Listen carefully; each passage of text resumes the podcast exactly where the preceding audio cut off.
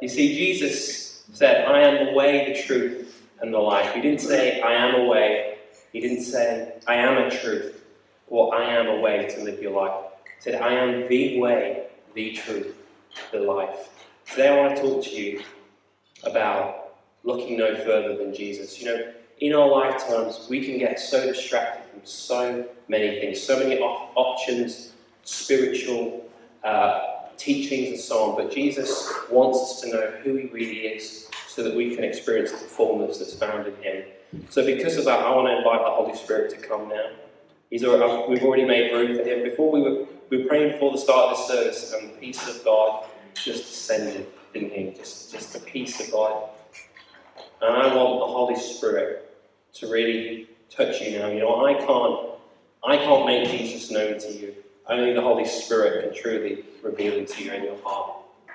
And so that's what I'm going to pray that He does now. So you can uh, you can pray with me or just open yourself up to Him now. Just say, Lord Jesus, I want to know You today. I want to read an area of Scripture that talks about the tension of knowing Jesus is the truth, knowing that He is the way, the truth, and life, but living in a world that goes in the opposite direction to that truth, to that thing that we know and hold dear.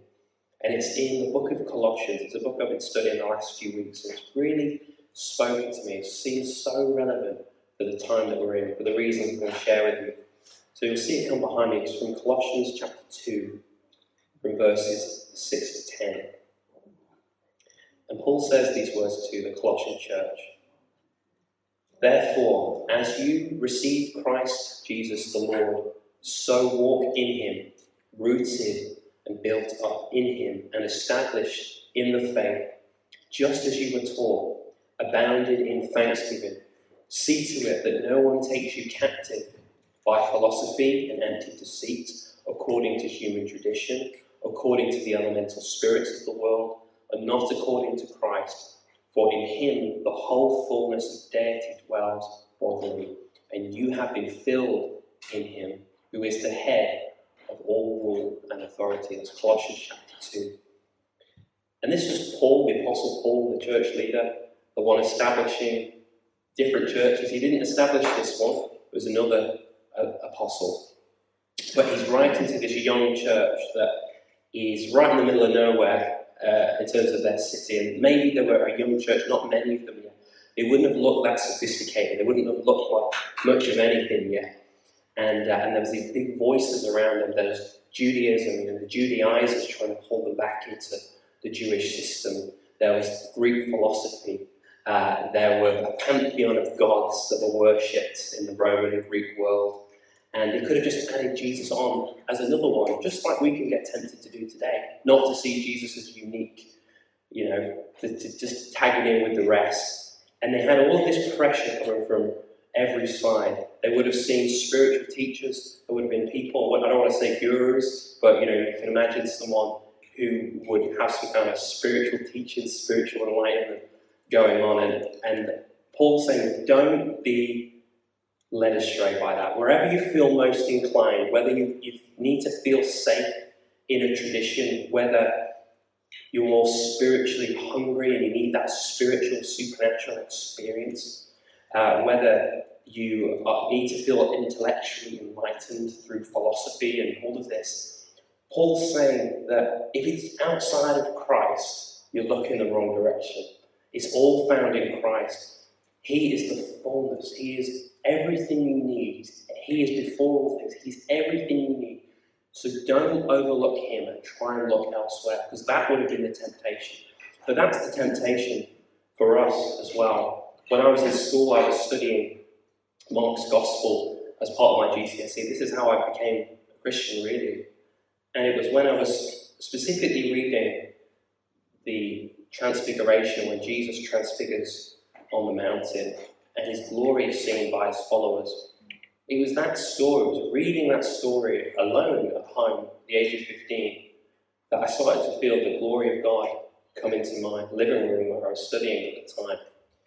And, uh, you know, out of all the books I've read, which is hundreds of books, it's never happened whilst I've been reading any other book other than the Bible. And, and really, from that point on, three a year later, I gave my life to Jesus because not because I wanted to follow a tradition, not because I wanted to have some supernatural experience, although I've had plenty of those since then because of Jesus. But it's because I could see him for who he is. He was revealed to me. God revealed who Jesus is to me. And I said yes. But Paul is saying that you can be inclined to go down the route of something else and think that it's not all in Jesus, think that you need to look elsewhere. And Paul says it all has the same end result. It will leave you captive. It will leave you captive. And Paul says to see to it that you are not. And the way not to be captivated by false teaching, by empty promises of psychology or worldly teaching, all these things that can have some truth to them but don't have the full truth to them. The way to not get caught out is to be established in Jesus, is to be rooted and established. As you've received Jesus, walk in Him, be rooted in Him. Don't be shaken from Him, so that nothing can change your mind otherwise. In the banking world, people study uh, real money, write real notes, so that they can see the fake a mile away.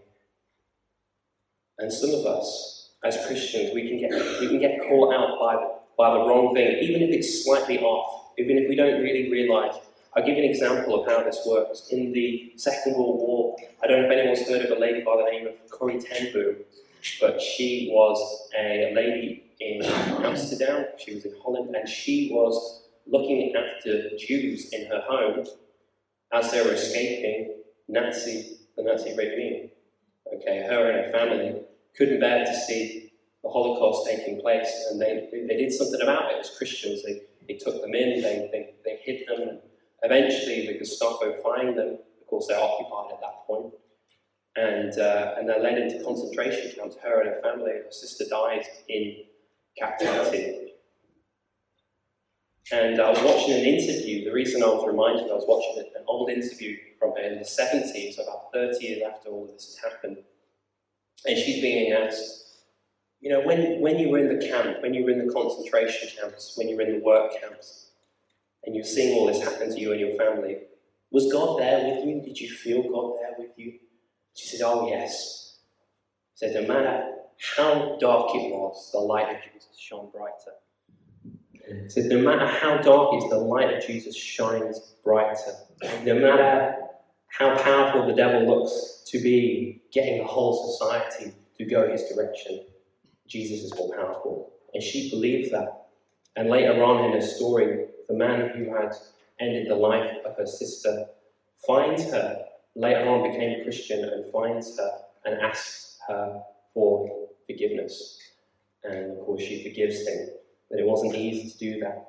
But you see, the reason I'm telling you this story is because that's what it means to be rooted and established in Jesus. That the whole world could go crazy around you, right? That you could go into concentration camps, you can go into these places because oh, you're living out your Christian faith and you would still retain your walk with God. When an empty philosophy swept the land, National Socialism, a lot of the church weren't so awake to it. They didn't realize what was really happening around them in the 1930s until it was too late. And we need to understand the times that we live in. It can happen in any generation, in any country. I mean, think about William Wilberforce in the 18th and 19th centuries. He was the figurehead really for ending the slave trade. He didn't quite end it, but he brought laws against slave trade. And uh, he fought a long time, especially against Parliament, especially against some of the laws they had in place that allowed this horrible racist system to go on people would own black African slaves in their home. And he, as a Christian, said, There's got to be something done about this. And even people in the church around him, people so called Christians, they couldn't see the problem with it. And he was waking them up, trying to wake their conscience up to, to see the problem that he could see and others could see. And eventually the laws get cha- got changed. The church eventually began to sing a different song. They began to sing songs like Chain Shall He Break, for the slave is our brother, and in his name all oppression shall cease. Right? So, so the church itself, you know, you can't say, well, the church promoted slavery. You can't say that, but they got sucked into empty, deceitful philosophy. Does that make sense? They're supposed to be Christian, they know God loves everyone, but they couldn't see that it applied to them as well. What I'm saying is, is that when we live, when we look back in time, when we look back to 1940s Germany, when we look back to where there was slave trade, we could say they're crazy. How, how could they, as Christians, people who had the Bible in their hands, allow something like this to happen? And what happens is the enemy is subtle, and he works through society, and he works through lies and deception, and eventually it's the culture that you live in. So, you know, a fish doesn't know it's wet, does it? And we, in the time we live in, if Paul was here today and said, not to just one, you know, you individually, but the church, Christian, so-called Christian, what would he say is taking us captive? What philosophy, what kind of worldly teaching is taking us philosophy? Because it's hard to know when you're living in it, right? What's the problem? This is just the way we do things. But I'm not here today to say, look, there's a bunch of bad people out there. I'm not, that's not the message today. I'm saying that we as the church, who have the Word of God in our hands, in our mouth, should know better. Should know better when we're passing laws. When abortion ethics don't seem to matter to Christians anymore. Don't, don't worry about that anymore. When same sex, you name it, doesn't matter anymore to Christians. When we go along with it, where it's seen as hateful to even question anything. In fact, questioning anything these days seems to be a no-no. Have you noticed that? I was speaking to someone in my family said, in the 70s you questioned everything. Now you can't question anything. and, and we as Christians, we've got to test everything and hold on to the good. We have no excuse to allow or to advocate some some worldly ideology in the house of God. Christians who celebrate Halloween dressing up as demons. You shouldn't be dressing up as demons. You should be casting out demons, amen? It's like, what's wrong with Halloween? It's like, you know, you've got your head hanging up on this thing. Like, no! Like, you know what I mean? Like, it's not okay. All I'm saying is, is that empty, deceitful philosophy, right, the work of the enemy can work subtly. And Paul said elsewhere, 2 Corinthians says, I'm afraid that as the serpent deceived Eve by his cunning, your thoughts will be led astray from a sincere and pure devotion to Christ. So, Paul said that, you know, just as Eve was led astray from what she knew to be true, you, the church, as well, especially young Christians, can be led astray. I was nearly led astray. When I was 16, I came to faith, but when I was 17, I started meeting with another religious sect. They'd always been kind of in my area, they were called the Church of Latter day Saints. And they looked like the nicest people. Mm. Oh, they were actually probably nicer than a lot of people in my church at the time. yeah, no, this was this was a long time ago, so it's not this church, it's not you, all right. And uh, and they, you know, they're sharing the gospel. You know, they're sharing the gospel with me, and uh, you know, and it sounds great. It sounds like Sounds like very similar to what I believe. Spiritual gifts. Oh yeah, we believe in that. We believe in this. And I remember, I remember told my, my pastor at the time, I said, I started meeting with this group of Christians. They're called, they're called uh, Latter-day Saints. He's like, yeah, Sam, they're not Christians. I'm like, yeah, of course they are. Like, no, they're not, Sam. Like, they to explain. Like, they don't believe the same gospel. They don't believe in the same Jesus, right? And they're not, you know, they're not teaching the same stuff. And I thought, well, I'll give it a go. Maybe I can try and let's see. You know, let's just see. And I just kept meeting with them. I kept meeting with them, kept talking with them, and, uh, and at one point I, I let them pray for me. Stupid. Let them pray for me. And I actually think that I actually, at that point in time, let some kind of demon into my life because I would have thoughts like, why don't you go to the Mormon church? Why don't you go to the Mormon church? Okay. And I think it's the Holy Spirit telling me this, right? And I remember at a later point in time, I was on mission with a uh, YWAM youth with a mission, and there was a prophet there, and he felt like he's got to read Mount Transfiguration story. That's the story that led me to faith. And he's reading it, and I'm like, I don't need anything but Jesus. I don't need this fake Latter day Saints church to get saved. I just need Jesus, and I've already met him. I already have him. I don't need to add works to my salvation. Because if you do, Jesus plus anything is idolatry. The gospel plus anything plus works is not the gospel. It's clear as day in the Bible. And I thought, and that's when I actually think that demon left at that point. So, you know, talk about deliverance, talk about this. I think I had my own experience of it. And in fact, when that demon left, it left in a slightly aggressive way.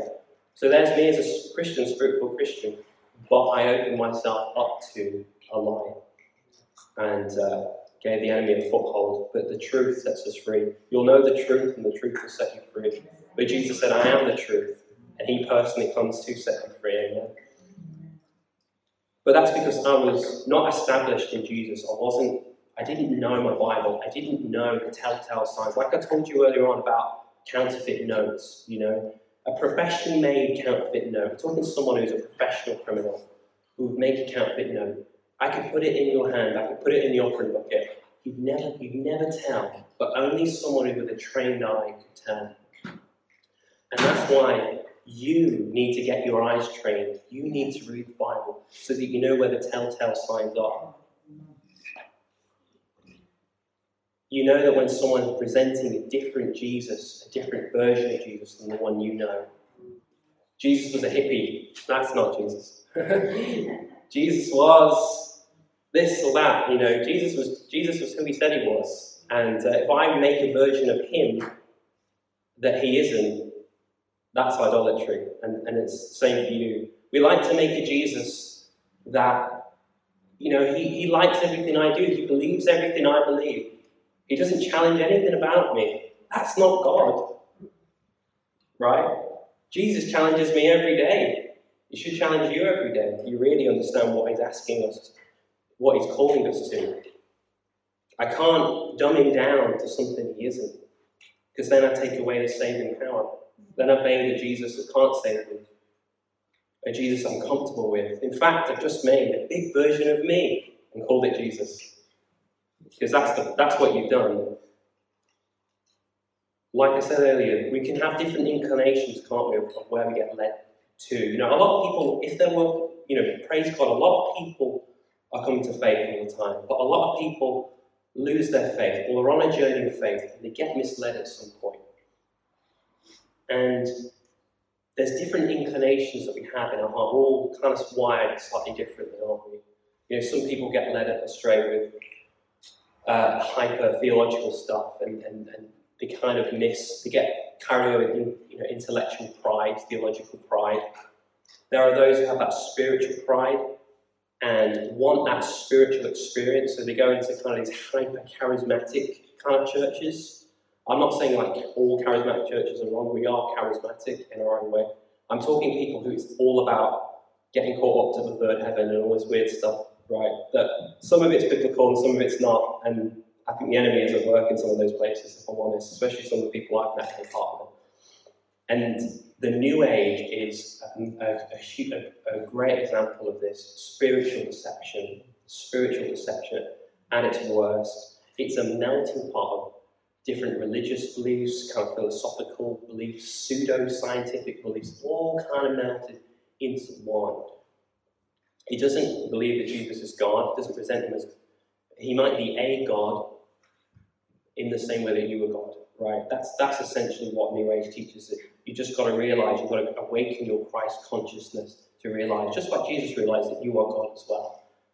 So you don't need God to save you, just need to realize that you are God. That's that's the gospel of the New Age, right? And it's very seductive and it's very you see Satan and, and a lot of them will quote Bible verses and, and kind of no areas of the Bible.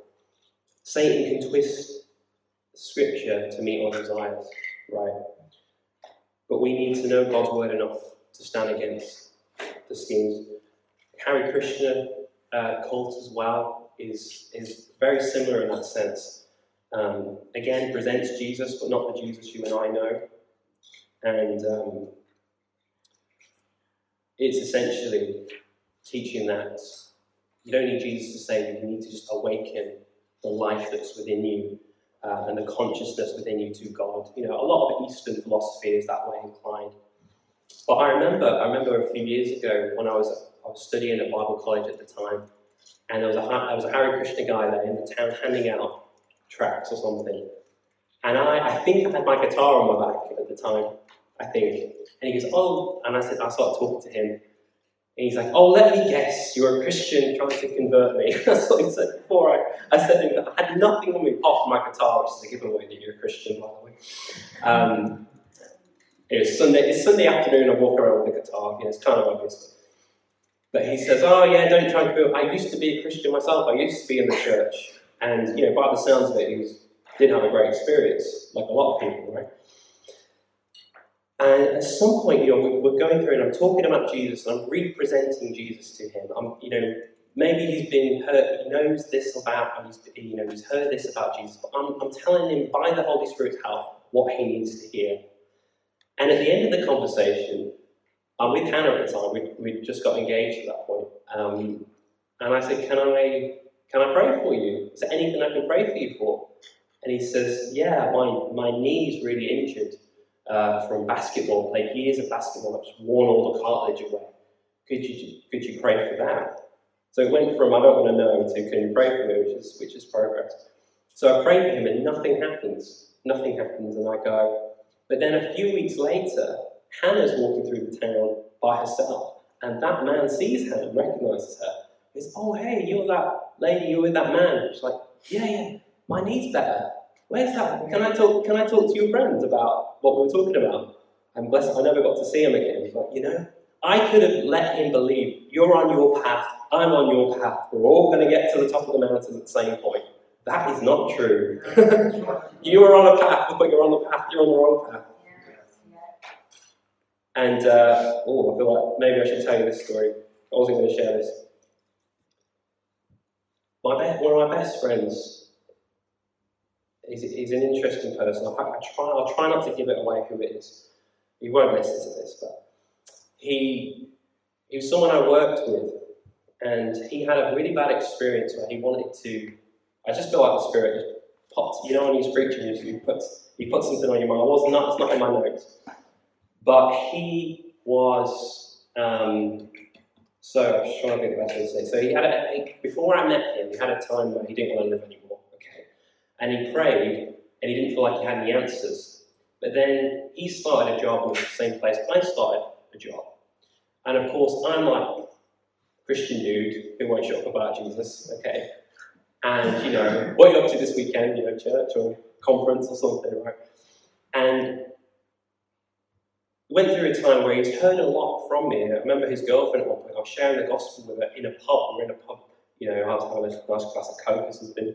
And she was crying, visibly moved by what she's hearing.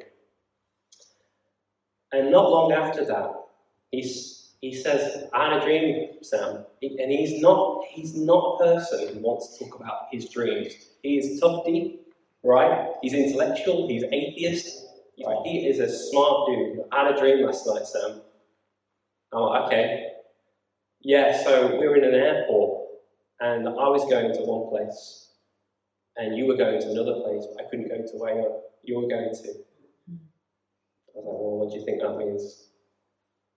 He knows. You know. I did my best to share with him, but the Holy Spirit had to give him a dream to prompt him and when I moved here, it was hard because we were such good colleagues actually. And it's hard because I was, you know, we were good, we were, we were good kind of business partners together. And, you know, and he even said to me, you know, God's provided for you, something like that. Like an atheist. That's just great, you know. And if you if you just tell, if you believe the lie that God's everyone's on the right path, everyone's a good person, and you're not presenting the exclusivity of Jesus. You're not presenting the gospel. You're not doing anyone a favor. Do you understand what I'm saying? You're actually telling them a lie. Someone I prayed for recently, I saw them, God healed their shoulder. Okay, they're a Muslim. God healed them. Well, He didn't heal them there and then. I went back two weeks later. I said, How's your shoulder? He said, Yeah, it's better. Praise God. Could you put one of these flyers in your window? for, for Darren's event? He said, Yes, praise God. so my Muslim friends helped him preach the gospel. That's good, isn't it? Colossians 1, this is where I want, where I want to land it. I don't know where I'm going to land it today, but I'll try. Colossians 1, He is the image This is Jesus. This is what Paul says to the Colossian church. You think you're the small kids on the block, you, you feel like inferior to everyone. Let me tell you who your God is. He, Jesus, is the image of the invisible God, the firstborn of all creation. For by him all things were created in heaven and on earth, visible and invisible, whether thrones or dominions or rulers or authorities.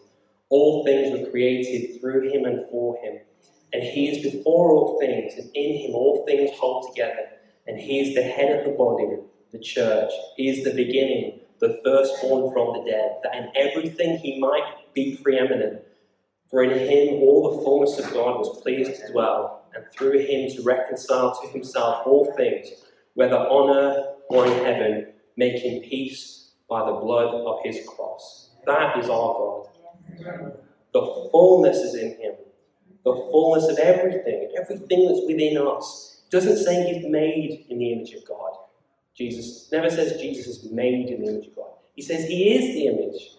We are made in that image, and we desire him, really, even if our desires have been warped. And I want to tell you something that it's him who's made peace with us. It's, it's Jesus who's bridged the gap with mankind. It's not us. It's not through religion. It's not through works. It's not through a system. It's not through a church. It's through the man, Jesus. There is one mediator between man and God, the man Christ Jesus. He's the way, the truth, and the life. There's no one who comes to him. There's no one who will come to God except through him. The only way to God is through God, and Jesus is God. Amen. People say, How can Jesus be the only way? Like, because He's God. That's what we don't. That's what we don't. We, we see him as an alternative option amongst many. What about this? What about that? Everyone else is dead. Muhammad is dead. Hare Krishna is definitely dead. Jesus is definitely alive. Yeah, and you can prove it. He is alive, he is ascended, he's risen, he's returning, and everything he said would happen in the last days is happening around you. And people are listening. I've had some conversations there say, with people who are seeking. People are looking for something. People are looking for something. Maybe they're not, they didn't listen in the past. But they're going to listen. But we need to be rooted and established. And we need to know the hope that we have. And to be able to explain it, to be able to articulate it.